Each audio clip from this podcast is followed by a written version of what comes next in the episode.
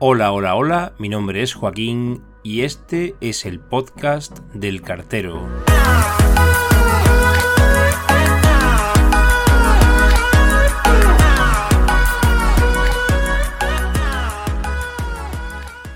Hoy en el podcast del cartero tenemos una visita femenina, empleada de reparto, o sea, cartera, empleada de atención al cliente en oficina y actualmente directora de una sucursal en un municipio de la provincia de Sevilla. Hola Pili, bienvenida. Hola Joaquín, buenos días. ¿Qué tal? ¿Cómo estamos? Pues bien, encantada de estar aquí y participar en tu podcast y poder aportar un poquito también de otro lado de la casa. Muy bien. Antes de nada, para abrir boca, sabes que me has dicho antes de que has retirado el loro del salón, ¿no? Sí, sí porque si no tienes que hacer una entrevista luego paralela. Es que se me ocurrió introducir una anécdota que me contaba el otro día una compañera Neme de una cosa que le había sucedido cuando llamaba a una casa. Eh, resulta de que, bueno, pues eh, allí en el pueblo donde ella trabajaba antes, que es su pueblo, por cierto, ahora trabaja aquí con nosotros, eh, resulta de que llamaba a una puerta y, bueno, pues escuchaba una voz de dentro que le decía, va, va. Y entonces, claro, mm, ella estaba esperando, claro, cuando no salía, pues volvía a llamar y escuchaba, voy, voy. Y claro, ya estaba como mojeo porque llevaba allí ya 6, 7, 8 minutos y una señora que salía de la casa de al lado le preguntaba, ¿qué te pasa? Y tenía una cara de desencajada que no vea, impresionante. Y claro, le pregunta, pues no, que está aquí llamando a esta señora, esta señora va, va, voy, voy y no viene. Y dice, ese es el loro. mira, se le descompuso la cara. Llevaba la pobre ahí una hora. claro, y ya al día siguiente cuando habló con la señora, pues ya le comentó a la señora que bueno, que es verdad que el loro pues la escucha cuando llaman a la puerta y ahora el loro es el que responde y no ella. Y claro, pasa eso, que no está la señora. Es la voz, completamente. ¿eh? En fin, bueno, antes de nada, te voy a preguntar en qué medida valoras tu presencia en, este espacio. Es decir, ¿qué, representa para ti estar aquí haciendo hoy esta entrevista? Bueno, a mí me parece muy interesante que todo el mundo conozca lo que hay de puertas para adentro, porque es verdad que somos la cara visible del reparto y de la oficina, pero nadie sabe lo que hay antes de salir o antes de, o después de cerrar. Entonces me parece muy interesante que todo el mundo sepa que no es solo eso, que hay otro trabajo detrás de, lo, que de lo que se ve. Tienes una carrera dilatada en correos, Pili, pero aún te queda cuerda para rato, ¿verdad? Ojalá. Será buena, será buena señal de que yo estoy aquí y de que la empresa sigue viva. Muy bien, estupendo. ¿Qué destacarías de cada una de tus experiencias en base a las anécdotas vividas respecto de las diferentes de las diferencias entre cada uno de los puestos que has ocupado? Y en resumen, dada la perspectiva que te proporciona ese currículum acumulado en la empresa postal, ¿qué, qué destacarías? Bueno, yo creo que mm, destaco sobre todo lo que han cambiado las cosas desde que yo empecé. Pero es verdad que cada, cada parte de la empresa o digamos cada puesto tiene su, tiene su parte buena, su parte mala y sus intríngulis. Pero a mí, después de pasar así por los distintos sitios, creo que solo me ha faltado el CTA.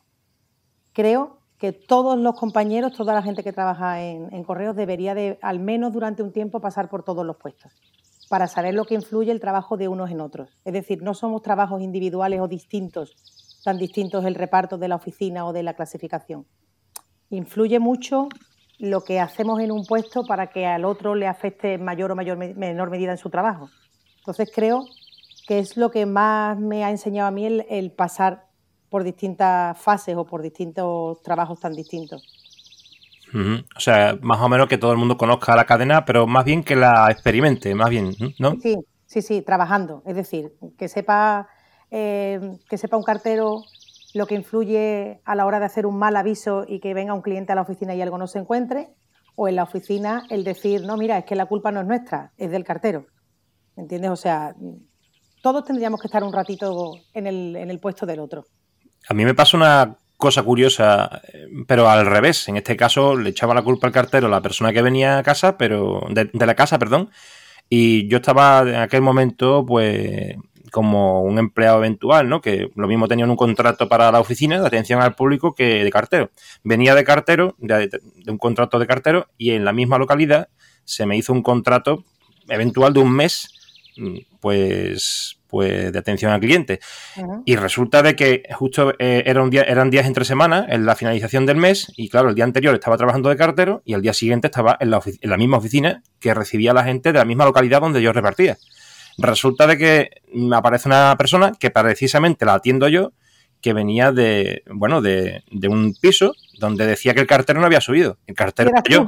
Claro, pero es que yo le había dejado el aviso debajo de la puerta, no lo dejé en el buzón para demostrar que había subido. Yo tengo esa manía siempre. Y además le había llamado al timbre, el timbre no funcionaba, tuve que aporrear la puerta y había un vecino de al que había salido y, y me dice, no, no está. Total, que al final, con independencia de lo que me dijera ese vecino, yo había llamado a la puerta varias veces y, entonces le dije, pero señora, el que le llevó esta carta fue usted, eh, o sea, fui yo. Eh, y además le llamé a la puerta, su vecino del frente del de la puerta tal salió, le dejé el aviso debajo de la puerta y se quedó la persona ahí fría. Claro, y muchas veces es verdad que la persona que está en atención al cliente no sabe a qué atenerse porque no sabe qué ha sucedido, pero es, es verdad que a veces los carteros eh, cometen equivocaciones y al final se lo come el de la oficina, que es el al que le va a echar la, el que le echa la bronca, ¿no? Y pasa, pasan estas cosas. Pero bueno, son curiosidades. No solo, es la bronca que se lleva el de la oficina, sino que el cartero no se puede defender. Está muy bien cuando en el mismo edificio están las dos cosas porque siempre se puede llamar un momentito, que vamos a hablarlo con el cartero. Y baja y se defiende. Bueno, se defiende entre comillas, ¿no? Es decir, puede por lo menos rebatir lo que se le está diciendo. Ah, pues mire, perdone, no espera lo suficiente, lo que sea. El problema es lo que tú dices. Cuando no hay, no hay esa posibilidad y tú no sabes si lo que te están diciendo en la ventanilla es verdad o es el típico siempre que no está nunca en casa y luego quiere que se le lleve otra vez y por eso se queja. claro, eh, es que se presta mal entendido. El servicio de, por menos del cartero, muchas veces se presta mal entendido y, estamos así en esa. Y bueno, ese dominio público, la siguiente pregunta que te quería hacer, que el cartero pues llama a la puerta, pero en la oficina es el, usuario el que realiza eh, la visita. El hecho de que el cartero no, al cartero no siempre se le espera, pero que cuando se va a la oficina se trata de un acto voluntario motivado, pues eso lleva implícito unas diferencias en la percepción del servicio que se presta. ¿Cuál, crees tú que, es esa percepción desde el punto de vista del usuario, no ya del, empleado? Yo creo que el usuario a veces no quiere entender que no se trata de que cada uno trabaje como quiere, sino que hay unas normas en reparto y hay unas normas en oficina. El, el, principal problema que nos encontramos casi siempre a la hora de recoger un envío es que cuando se va al domicilio se le entrega a cualquier persona que abra la puerta, como tú bien sabes, que sea mayor de 14 años y que tenga un DNI. Efectivamente. en la oficina no entienden que cualquiera puede venir con un papel que ha cogido de un buzón o que se ha encontrado en la calle y que yo no te puedo dar lo que tú vienes a buscar si no traes autorización de esa persona en sí. Y la frase siempre es, es que el cartero se lo da a cualquier persona en mi casa. Pero es que el cartero ha llamado a tu puerta y se entiende que el que esté en tu puerta está autorizado. Entonces, mm, la gente a veces cree que es la persona que está en ventanilla la que no se lo da. Sí, sí, sí. Es una percepción que la gente no, comprende. O sea, tú vas a, vas a Hacienda, vas al banco y te piden 6.000 cosas y la gente no se enfada. Pero van a correos y cuando tienen que ir dos veces porque tienen que llevar un libro de familia o tienen que llevar un poder o tienen que llevar algo, pues ya les molesta. Evidentemente es porque se tienen que desplazar, no es lo mismo que en tu casa. Sí, hay una doble percepción, ¿verdad? Respecto de lo que sería correos, pero correo tiene dos visualizaciones, la del cartero y la de distribución en este caso y la de atención al cliente. La realidad es que en el episodio número 7 de los resultados del intento de entrega mm, aclaraba también este tema, porque claro, está, legalmente está reconocido que el cartero puede entregar en el mismo domicilio, ya que se persona allí, em, pues cualquier, cualquier, envío, eh, siempre que mm, exista la característica de que la persona tenga una edad mínima, que son 14 años, tenga la posibilidad de acreditarse su identidad y quiera hacerse cargo de ese envío, por supuesto, pero en cambio la oficina tiene que acreditar la identidad eh, pues la persona mm, directamente al titular o autorizar a otra persona. Siempre es más complicado la recepción en la oficina. se entiende que si tú llamas a una puerta, la persona que te abre está en tu casa con tu consentimiento. Mm, cuando vienes a la oficina y viene tu marido o viene tu madre, o yo no sé si tú te hablas con esa persona o va a querer que te lo recoja o es una sorpresa y no quiere nadie que sepa lo que hay dentro. No te lo puedo dar y es difícil. A veces es difícil hacérselo entender. De todas maneras, respecto del hecho de los servicios que se prestan y demás, pues la percepción también es distinta, ¿no? porque las oficinas se van a otras cosas, se va a ampliar los servicios, los cobros, la emisión de la paquetería que es voluminosa, la firma de contratos, por ejemplo, un aparta postal, la venta de productos, hay muchas muchas cosas.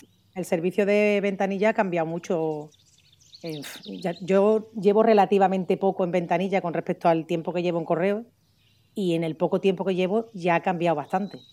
Ten en cuenta que lo que es el servicio postal tradicional se está perdiendo porque ya hay otros medios, hay WhatsApp, correo electrónico, las facturas se mandan por correo electrónico a, a la mayor parte de la gente y entonces Correos necesita buscar otras vías, que es lo que llamamos la diversificación y tiene que, que acogerse a otro tipo de, acuerdos con otras empresas para poder funcionar. Nos tenemos que modernizar. Y aunque la paquetería está subiendo mucho, hace falta tirar de otras cosas. Entonces ya la ventanilla se va a pagar recibos, se va a hacer contratos de teléfono, se va a hacer retiradas de banco. Mm, o sea, es súper amplio. Una cantidad de cosas. Bueno, y luego lo que la gente no conoce. Que hay muchos productos que no se conocen y que se prestan en, en las oficinas de correo, como los del Camino de Santiago, por ejemplo. Sí, sí, sí, es verdad.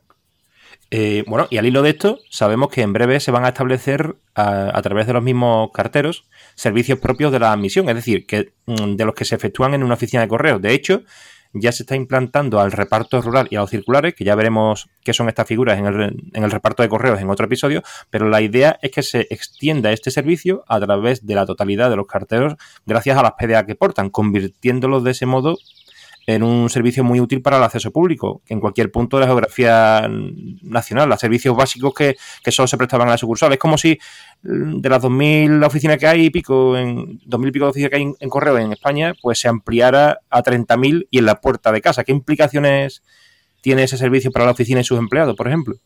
Hombre, esto, mm, nosotros ya tenemos un servicio rural que, que funciona así y esto a mí me parece una cosa maravillosa esto se ha pensado sobre todo para que lleguen a pueblos donde, igual que han desaparecido los bancos, están desapareciendo las oficinas de correos o nunca la ha habido. Hay casos donde nunca la ha habido y el cartero hace la admisión al paso. Entonces, claro, em, esa gente que no se puede trasladar a un sitio mayor donde tengan un cajero o donde puedan pagar un recibo en una oficina de correos, lo pueden hacer ahora a través del, a través del cartero. Tú sabes lo que es que una persona, sobre todo está pensado Ahora mismo, ahora mismo está pensado en ese tipo de pueblos donde hay personas mayores. Pero esto creo que va con otras implicaciones, como por ejemplo que tú estés trabajando o que estés en un sitio donde no te puedas desplazar y te lleven a tu casa el servicio. Ese servicio de poder ingresar dinero en un banco, retirar dinero, em, hacer un pago con tarjeta de un recibo, porque es que ya la PDA del cartero rural cobra con, cobra con la tarjeta. Y esto va a pasos agigantados. Yo creo que en breve se va a ver en todos los carteros. O sea que dentro de nada la oficina tendrá algún tipo de descarga, pero también es verdad que la oficina ahora está derivando hacia un sentido más comercial. Se están haciendo clientes para otro tipo de servicio o incluso para la paquetería, porque como bien sabes, lo que es el servicio de, paquetería tiene una competencia voraz. sí, sí. Claro, entonces Desgraciadamente en la oficina tampoco tenemos mucho tiempo cuando tú tienes tantísima cola de pararte con un cliente y ofrecerle y enseñarle y como te digo muchos productos que tenemos y no conoces. Entonces si descargan un poco la oficina en ese sentido de ese trabajo de, del cobro de recibos y demás, pues incluso de la admisión, claro, porque van a admitir también, pues a lo mejor nos podemos dedicar un poco a que la gente nos conozca la oferta que tenemos y, y los productos que es verdad que hay mucha competencia en paquetería, pero en repartir y en llevar. Luego, en realidad, nosotros tenemos otras cosas que otras empresas no tienen. Pues sí. Eh, de hecho, la, infraestructura de correo es muy amplia y llega a todos lados, está muy ramificada. Es lo que llamaba pues, nuestro compañero Barragán la capilaridad de correos, ¿no? En la otra entrevista. Entonces, claro, eh, hablaros un poco de lo que ofrece la oficina, otros productos, mm, bueno, sin que haya que extenderse mucho, pero en general lo que conoce la gente son las cartas, las postales, los paquetes, qué cosas así diferentes ofrece la oficina de correo que a día de hoy no sabemos y que son de nueva implementación. Pues aparte de, como tú dices, lo que la gente ya conoce, que es carta, paquetes y el cobro de recibos, que digamos que es lo más común, luego tenemos un servicio de banco que cada vez estamos haciendo más, eh, más acuerdos con distintas entidades, a través del cual ya podemos retirar y podemos ingresar dinero en la propia cuenta bancaria del cliente. hacemos un servicio de banco, digamos que es el mínimo, el de ingreso y reintegro, pero está muy bien cuando en una determinada población existe un banco, pero no es el tuyo. Y te van a cobrar comisión lo mismo por entrar, por, por, meter dinero por el cajero que por sacar. Por ejemplo, eso es lo más básico que tenemos. Pero luego tenemos servicios para el Camino de Santiago, desde mandarte tu equipaje a la ida o a la vuelta, o tu bicicleta, o que te lleven la mochila de etapa en etapa, que hay gente que no lo sabe. Bueno, hay gente, muchísima gente. Yo creo que una de las cojeras que tiene la empresa es el marketing y si le dieran caña a esto, esto sería maravilloso porque tiene un precio estupendo. Tenemos también contratación de servicios de telefonía. hemos tenido varios, hemos tenido contratación de luz también. Em, ¿Qué más te podría decir? Por ejemplo, em, no sé, ahora mismo no tengo. Bueno, ya Hay también productos, ¿no? Productos directamente, productos que se venden en la oficina. No, no, ya servicios, sino también productos. Yo quiero decir, se ha convertido en una, en una tienda, al margen de que también así es. Las oficinas nuevas ya no se llaman correos, se llaman tu correos, porque ahora puedes comprar casi de todo. Desde hay oficinas donde tienen lo básico de papelería, tarjetas, calendarios, cositas para regalo y demás, y luego tenemos tiendas donde hay todo tipo de, de aparatos electrónicos, por ejemplo, como auriculares, eh, cargadores para los móviles. O sea, ya entras y es prácticamente un, un bazar de todo. Pero no todas las oficinas se, están dentro de ese marco de tu correos, ¿no? Todavía sigue habiendo oficinas tradicionales, sí, Todavía hay muchas. Lo que pasa es que la idea es ir cambiándolas todas. No todas en la mayor medida, porque también varía mucho dependiendo del espacio que tenga la oficina, pero sí quieren cambiar esa imagen de que es simplemente para eso. Y que sea una oficina donde tú entres y si tienes que estar esperando un rato, pues que veas los productos que tenemos y si tienes que ir a comprar cualquier cosita Em, o te apetezca. Esto es como todo, Joaquín. Tú vas a Carrefour y cuando ya estás en la cola, al lado de la cola es donde te ponen los chicles, las chocolatinas y la todo cabecera, ¿no? De... última hora. Sí, sí, bueno, y, los bancos que hoy en día hay muchos donde en vez de ponerte un cajero te ponen siete porque la atención al cliente ha decaído, pero ahora hay una atención al cliente diferente que está más bien orientada a la asesoría que no a la, a la, caja. Claro. Bueno, yo creo que eso también forma un, parte, un poco parte de, del progreso. En las oficinas, por ejemplo, se están instalando ya los CityPack. El CityPack era algo que estaba pensado para poner en algún sitio donde un cliente que no se puede adecuar al horario de la oficina pueda ir a depositar un paquete o a recogerlo. Esa era la finalidad principal. Pero ahora ya están, están poniendo CityPack en las oficinas para que el cliente no tenga que esperar la cola. Pero en el exterior del, recinto. Del... Incluso dentro. O sea, los, Va a ver, los va a ver fuera, pero Fuera en realidad los tienes en gimnasios, en centros comerciales, en cualquier sitio. Pero la idea es incluso que si lo hay dentro, que tú cuando vayas a admitir un paquete, pues simplemente tengas que pasar el código de barras por el, por el escáner, se te abra el depósito, dejas el paquete y te vas. Y no tienes que esperar la cola sin hacer ninguna otra gestión. Desde mi punto. Los cajeros también. Desde mi punto de vista, el que más avanzado está en este aspecto es Amazon. Pero bueno, es verdad que lleva tiempo correos intentando establecer estos criterios de, lockers o como se le denomine. Aquí lo tenemos como Home Pack cuando son los pequeños y City Pack cuando son los, grandes. Pero es como si fuera un apartado postal, pero sin previo pago y que está accesible para todo el mundo, de acceso público. Cuando quieres recibir algo, pues lo pones ahí y sabes que puedes ir a cualquier hora, exceptuando si está dentro de la oficina de correo, que tiene que estar adherido al horario de oficina, evidentemente. Sí, en realidad el que van a poner en la oficina solo es para aligerar, el, para aligerar la cola, ¿vale? Porque luego de esos, los lockers que se llaman los de Amazon y los CityPass nuestros, cada vez hay más. Vas a cualquier centro comercial y cada vez son más grandes. Y es lo que la gente utiliza porque, para bien o para mal, no tenemos mucho tiempo libre después del trabajo. Y, o hay gente que trabaja en, en, el mismo horario que trabajamos en las oficinas de correos. O la misma, por ejemplo, que solo abre de mañana. Entonces, hay que facilitarle un poco al cliente Pili, ¿en qué consiste la tarea de responsabilidad de la directora de una oficina de correo? Bueno, pues mm, yo te voy a explicar lo que yo entiendo por eso, porque todavía queda mucho director antiguo del director, lo que llamábamos el director de despacho, ¿vale? Que se preocupaba del papeleo y de, y de la tarea burocrática casi exclusivamente. Y luego estaba el personal de ventanilla. El responsable o el director de la oficina hoy hace de todo. Es decir, el personal, como bien sabes, está menguando en todos los sitios y en las oficinas también. Entonces el director ya tiene que estar también en ventanilla y atender a la ventanilla. Pero en realidad, digamos que la diferencia está en que tú tienes que hacer toda la gestión. Es decir, quitando ese tiempo de ventanilla, el director por la mañana es el que pone en marcha la oficina. ¿Vale? Es el que se encarga de abrir la caja fuerte, de contabilizar, de entregar eh, las tareas del día o, informar si ha habido algún cambio, alguna cosa nueva, hacer una especie de, digamos, de reunión, entre comillas, por la mañana para decir esto, esto y esto es lo que está pendiente hoy y esto es lo que hay que ofrecer hoy y estos son los objetivos que tenemos esta semana, por ejemplo. Luego atiendes la ventanilla, atiendes las incidencias, digamos que te haces cargo de todo lo que sea un poco mm, aparte de lo que es la, simple admisión o la simple atención al cliente. ¿Vale? De ocuparte de que todo esté en su sitio, de que de si hay algún problema exacto, si tienes que hacer intermediario entre, entre la unidad de reparto y nosotros, que como hemos dicho antes, pues de vez en cuando hay que, hay que mediar. Y luego al final del día es el que se encarga de que todo haya cuadrado. Esa es la parte que me parece a mí más, digamos, la más importante y la del momento pánico. Que una vez que se cierran las ventanillas, el dinero cuadre y las cuentas estén bien hechas para que, para que no haya ningún descuadre. En realidad, un director de oficina no se diferencia mucho de un director de lo que sea, de, un jefe de reparto o de un jefe del CTA. Es hacer como de intermediario entre todos los puestos y, hacer que todo funcione.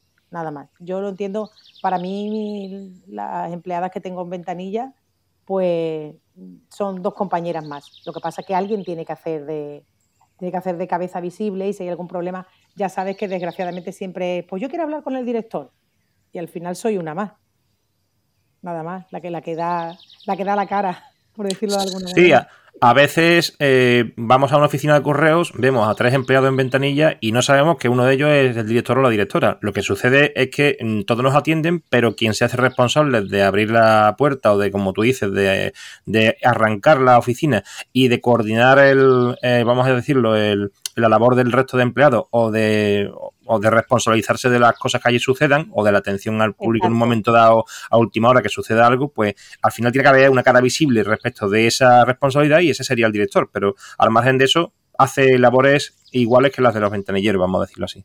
Sí, sí, a mí me ha pasado de tener un un rifirrafe a lo mejor con algún cliente, de intentar explicarle, pues lo que hablábamos antes, simplemente que le pido el libro de familia, porque tiene que ser un libro de familia para un menor, tal, y pedirle cualquier cosa, enfadarse el cliente y decir, pues quiero hablar con el director y decirle, soy yo, lo que tenga que decirme lo tiene que decir a mí. Entonces se quedan así como un poco, esperan que salga alguien del despacho. Del despacho, sí. Y desgraciadamente todavía esperan que salga un hombre, muchas veces, nosotras somos todas chicas, y, y hay veces que sí, se quedan así un poco como diciendo, ¿Y ahora qué digo? Bueno, lo que tengo que decir me lo está diciendo ya.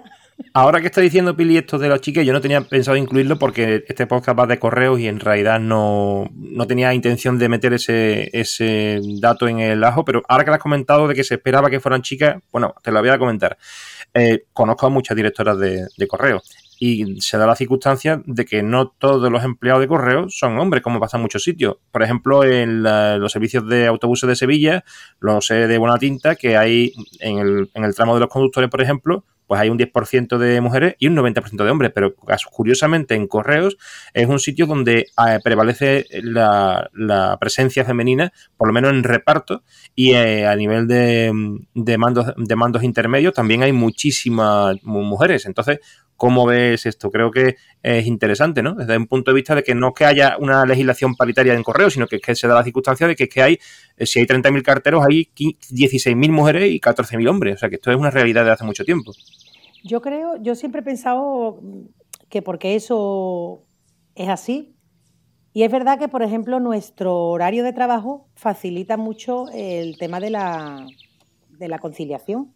No de la conciliación porque tampoco es la palabra, pero sí tenemos un horario en el que tú trabajas mediodía, es una jornada completa, con lo cual tenemos nuestro sueldo de jornada completa y a las 3 de la tarde estás en tu casa. Y te puedes dedicar pues a cuando salgan los niños del cole, a, dedicar las tardes para ellos o incluso el que quiera trabajar por la tarde, trabajar por la tarde. Y eso es una cosa que todavía se nos da a las mujeres. Es decir, como tú te tienes que encargar del resto y todas tiramos para allá porque, no, porque nos queda mediodía. Yo creo que empezamos por ahí y luego al final, pues terminamos accediendo a puestos de responsabilidad porque vamos ascendiendo. No porque luego haya más mujeres como directoras o haya más...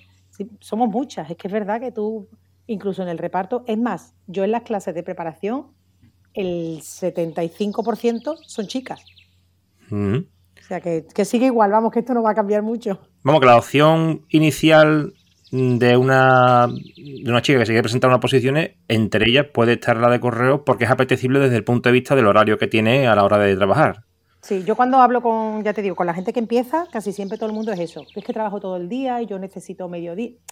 Y creo, a lo mejor me equivoco, ¿eh? que, puede haber otros motivos, pero la mayor parte de, la, de las mujeres que vamos hacia, bueno, aparte de que porque eh, creo que todavía seguimos teniendo muy buena imagen como, empresa del Estado y demás, pues, pero el horario tira mucho ¿eh? a la hora de que una mujer elija un trabajo o no. Bueno, pues voy a enlazar con esto que has hablado de los opositores. Hay oposiciones a la vista y en qué consisten actualmente esos exámenes y en qué condiciones se van a celebrar estas en relación a la crisis actual. ¿Cómo crees que perciben el acceso los nuevos opositores? Pues en realidad los opositores no se llegan a plantear mucho cómo perciben correos o cómo, ya te digo, yo creo que ellos ven que, que es un buen puesto de trabajo, que es un horario bueno, que es un buen sueldo.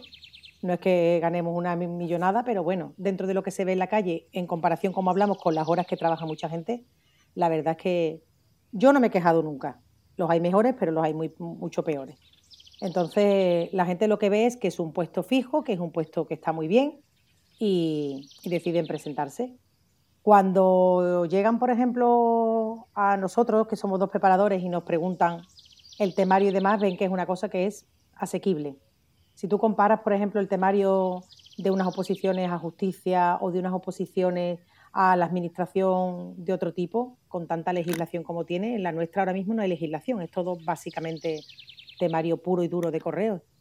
Y entonces no, no es un temario que no sea accesible. Y la gente se anima. Si te digo que al final las cosas son como son y te, voy a explicar por qué te digo esto, porque yo siempre digo que el temario es asequible y que, y que no es difícil, pero la gente se cree que es un temario regalado y tampoco lo es. Cuando, cuando dan el primer tema y ven lo que es, y como te digo, conocen muchas cosas que no saben que eso existe en correo, pues se les cae la venda de los ojos de que lo que tenemos nada más son cartas y paquetes. Y cuando ven la extensión del, del temario dicen, pues esto no es tampoco lo que, lo que yo pensaba. Claro. en general, todo el mundo mm, lo que dice es eso, que quitándose la parte de legislación, que es la parte de memorieta, que es lo duro de aprender, pues no les parece tampoco una cosa demasiado exagerada. Y la verdad es que se animan. Yo la verdad que la dificultad la apreciaba mm, al principio cuando empecé a trabajar y todavía no estaba dentro de como, como, personal fijo, sino que tenía que preparar las posiciones, pero desde la bolsa ya me llamaban, es cuando empecé a enlazar el contenido del temario con lo que con la práctica. Y entonces eso me resultó mucho más sencillo, pero es verdad que el temario de correo es asequible. Bueno, ya hemos solucionado una pregunta que también tenía aquí para ti, que era en relación a eso. Bueno, dentro de eso, ¿qué, ves que es lo más complicado del temario? ¿Los productos, tal vez, y los, servicios? Depende de cada uno, Joaquín, porque, por ejemplo, a mí me resulta muy difícil estudiar de memoria. Yo necesito entender lo que estoy viendo para, para entenderlo mejor. Y mm, la parte, la parte final del temario es la que va de prevención de blanqueo de capitales, de prevención de riesgos, la ley de protección de datos, y esos son tantísimos datos que al que se le dé mal estudiar de memoria es la parte más difícil. Sin embargo, hay gente, y sobre todo la gente que se dedica a opositar, que les resulta más fácil eso a aprenderse en qué consiste un, ¿qué te digo yo? ¿En qué consiste un servicio adicional para un cliente con contrato que consiste en que es una expedición y le tienes que explicar lo que es una expedición, ¿sabes? Las, oposiciones de correo son tipo test, pero no son tipo test como cuando tú te sacas el carnet de conducir y te aprendes los test de memoria y al final te acabas aprendiendo las preguntas y las respuestas. Cualquiera que se haya presentado más de una vez a, las oposiciones de correo verá que luego, en realidad, si no entiendes lo que estás estudiando, no eres capaz de contestar esas preguntas tipo test. Y tú lo sabes que ya has pasado por ahí. Claro, efectivamente. La respuesta puede ser infinitamente difícil y no ver lo que te están preguntando. Entonces yo creo que el temario depende, depende de, lo que se le dé mal a cada uno, pues será eh, más difícil la parte de teoría, teoría, como te digo, que es la parte un poquito de, del final, que ya es más, más, es menos específica. Digamos que la ley, el prevención de blanqueo de capitales y la ley de protección de riesgos, eh, la ley de protección de datos, todo eso afecta a cualquier trabajo al que te enfrentes, porque eso está a la orden del día. Sí, sí, sí. Y la parte del principio, que es la nuestra, de correos, de los paquetes y demás. Yo tengo muchos alumnos que no trabajan en correos, que, que opositan a otras cosas también y que, y que no han trabajado nunca en la empresa, entonces yo intento hacérselo lo más visual posible, entonces les enseño qué es un acuse de recibo, cómo es la carátula de un burofax, cómo es un prefranqueado, porque es muy difícil hacerte la idea si no lo ves. Claro. Hay cosas que si no las ves no tu mente no las puede no las puede dibujar. Mm, hasta ahora, Pili, ¿en, ¿en, qué han consistido los exámenes de correo? Para que la gente lo entienda. Pues eh, constan de una parte exclusivamente teórica, donde normalmente son 100 preguntas y de esas 100 preguntas son 10 psicotécnicos. Hace muchos años ponían cultura general, eso lo quitaron y como he dicho antes, la ley postal ya no entra. Entonces, simplemente es la teoría. O sea, temario, 90 preguntas de temario y 10 de psicotécnicos. Otros años han hecho 60-30 o algo así, pero bueno, ronda más o menos ese, esa media. Y luego, últimamente, están haciendo em, una distinción entre quien se presenta a reparto y quien se presenta a atención al cliente. Es curioso porque antes el, cartero que llevaba mucho tiempo eh, accedía a atención al cliente, donde hay menos puestos, a través de un concurso de, de traslado. Y a día de hoy ya se dan esas plazas directamente desde la oposición. Sí, pero hay muy pocas. O sea, yo creo que esas plazas que se dan en atención al cliente están pensadas para quien lleva muchos años en atención al cliente y ya tiene los puntos de interino por estar en atención al cliente. Lo que pasa es que es verdad que hay gente que lleva muchos años y por una cuestión de puntos o por una cuestión de lo que sea, no consigue acceder a las plazas de atención al cliente. Mm, Entonces es una forma también de dar la posibilidad a entrar directamente a atención al cliente. Bien, un poco está orientado a ese tipo de empleado que lleva mucho tiempo en la bolsa, que lleva mucho tiempo trabajando, todavía no ha aprobado las oposiciones, pero tiene puntos efectivamente para una vez que supere las oposiciones poder acceder a ese puesto. Claro, en las últimas han cambiado bastante, porque antes siempre era tipo posiciones del SAGO, las de los maestros, que tú sabes que por muy buena nota que tú tuvieras, evidentemente se lo iba a llevar quien tuviera más puntos de haber estado trabajando. Ya en estas últimas, en, las anteriores a las que va a haber ahora, ha cambiado, ha cambiado el sistema que por un lado yo también lo veo bastante justo. Aparte de sumarte los puntos, para poder sumarte esos puntos que tienes de trabajo, tenías que estar entre los, por ejemplo, 30 mejores exámenes. Y a partir de ahí, sumarte tus méritos. Porque es verdad que había mucha gente que se dedicaba a pasar raspando el corte y luego con los puntos sumados entraba. Cuando había gente que se mataba a trabajar, a estudiar y a lo mejor llevaba la criatura cuatro meses y no entraba. Entonces yo creo que la han equiparado un poquillo también. En fin. Estas preguntas efectivamente te las he dirigido porque sé que eres preparadora de oposiciones. ¿Cuál es el perfil medio que tú ves en los aspirantes a, correo? ¿O ha, variado en el paso, con el paso de los años? No, más o menos siempre ronda, pues suele ser gente. Eh, hay dos personas que son, hay dos tipos que son que están muy diferenciados. Uno es la persona que no tiene trabajo y que quiere aspirar a algo, que se dedica exclusivamente a opositar, ¿vale? Son gente que se dedican a estudiar todo el tiempo que pueden, que además se preparan otras cosas o vienen ya de haberse preparado. Y luego está la persona que tiene un trabajo con el que está descontento y quiere cambiar. Y hay mucha gente que trabaja muchas horas o que tiene un trabajo donde está que, donde es infeliz y, quiere cambiar. Y, y, yo creo que son, fíjate, mitad y mitad. De la gente que yo tengo más o menos en clase, hay la mitad que a lo mejor ahora mismo no están haciendo nada y dicen, bueno, pues me las voy a preparar y a ver si tengo suerte y entro. Y luego están los que están hasta el moño de estar donde estén. y dicen, tengo que cambiar como sea. ¿Y qué, edades baraja habitualmente en ese extremo? Serán pues, diferentes, ¿no? Sí, hay de, hay de todo, pero en general no, suele, no suelen subir de los treinta y pico, como mucho. Algunos hay más mayor, que ya te digo que a lo mejor están cansados y demás, pero unos 35 como mucho, como mucho, eh, son los alumnos que yo suelo tener.